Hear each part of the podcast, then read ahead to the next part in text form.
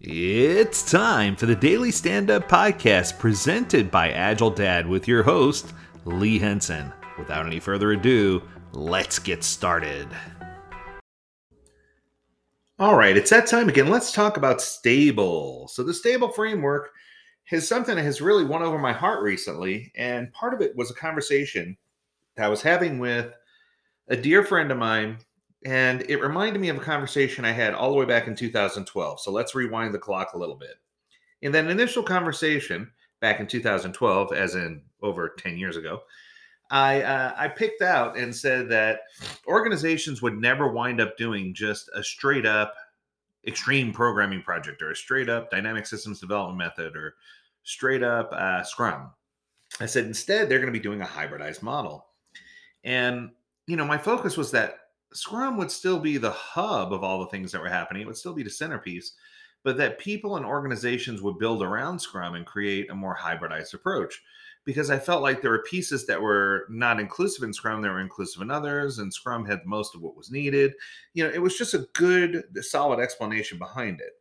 And I never really had a way to explain it. Now, my good friend Mike Berry had a real good way to explain it through Stable. And he talked about the hybrid project. And he said, you know, part of it has to include plan based project management. You can't succeed without some planning. And I think that this is often overlooked by Agilists. Now, I'm not saying I'm an advocate for heavyweight upfront planning, whether you're talking about the traditional project management PMP or whether you're talking about the SAFe with the heavyweight upfront planning scaled agile framework.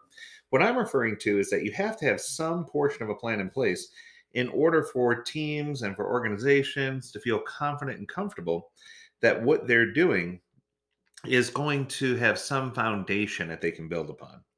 Then comes the Agile framework. And with the Agile framework, this helps us through the delivery cycle and it helps us make sure that we're going to get a solid delivery and that we are going to uh, build in the things that are necessary in order for us to have the highest impact. We're going to focus on outcome and not output.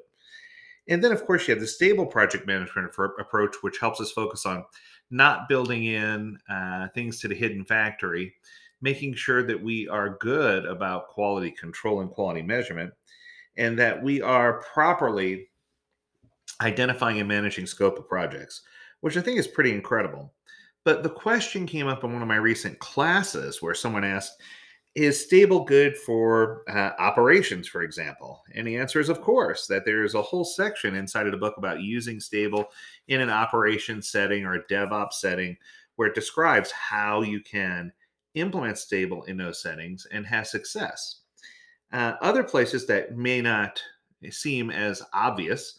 Uh, how about using stable in an implementation setting or release setting where you're trying to implement a certain set of factors or implement a certain product or project or implement a certain uh, set of application features or whatever the case may be.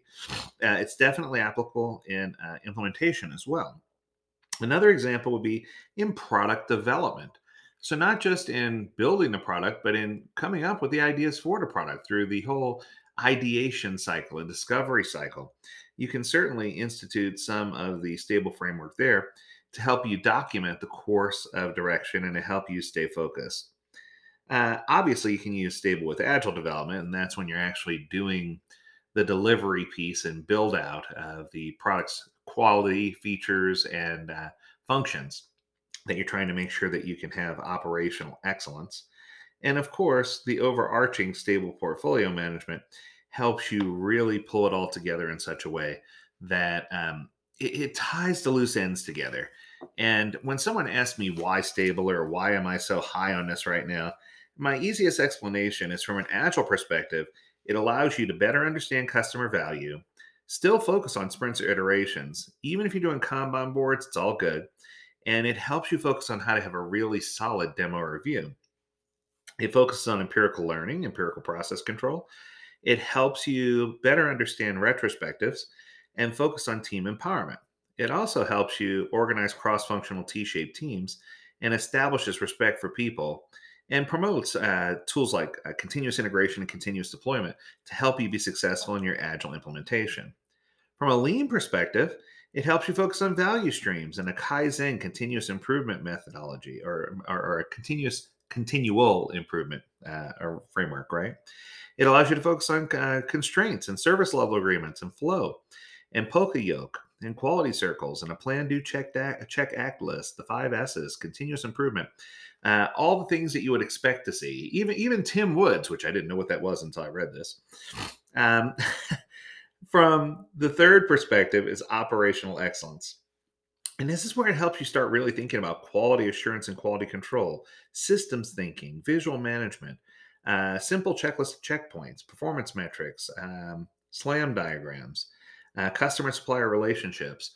I guess what I'm trying to say is where in the past I've never felt like any of the current frameworks pulled all of this together in an easy to manage and easy to understand flow. One of the things that Mike Berry did a fantastic job with with regard to the stable framework was pulling it all together and saying, hey, look, like disciplined agile, we have a choose your way of working premise, right? But unlike disciplined agile, we kept it very simple and lean. And I really do think that this is the answer to a lot of organizations' issues. Uh, and the fact that it works in so many different types of environments and that it's documented how it works and that still keeps a really simple flow, those are the tricks and tips that are going to help Stable really stay around for the long haul. And uh, they're really going to help pull things together. Now, coming up in 2023, I can tell you we're going to have a lot more interest and listings in uh, of stable courses that you can attend both online and in person. There's going to be some exciting things changing but we want to make sure that we at least introduce you to this because what i can tell you is if you haven't picked up a copy of the stable framework book on amazon you need to do so.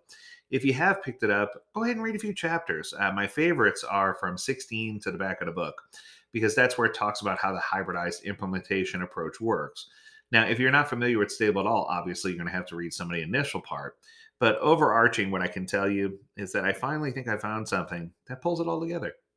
That's going to do it for this episode. If you have something you want to talk to us about, make sure you reach out to us at learnmoreagiledad.com. We'd love to hear from you. And as always, we encourage you to stay healthy, stay well, and stay agile, my friends. Until next time, do take care.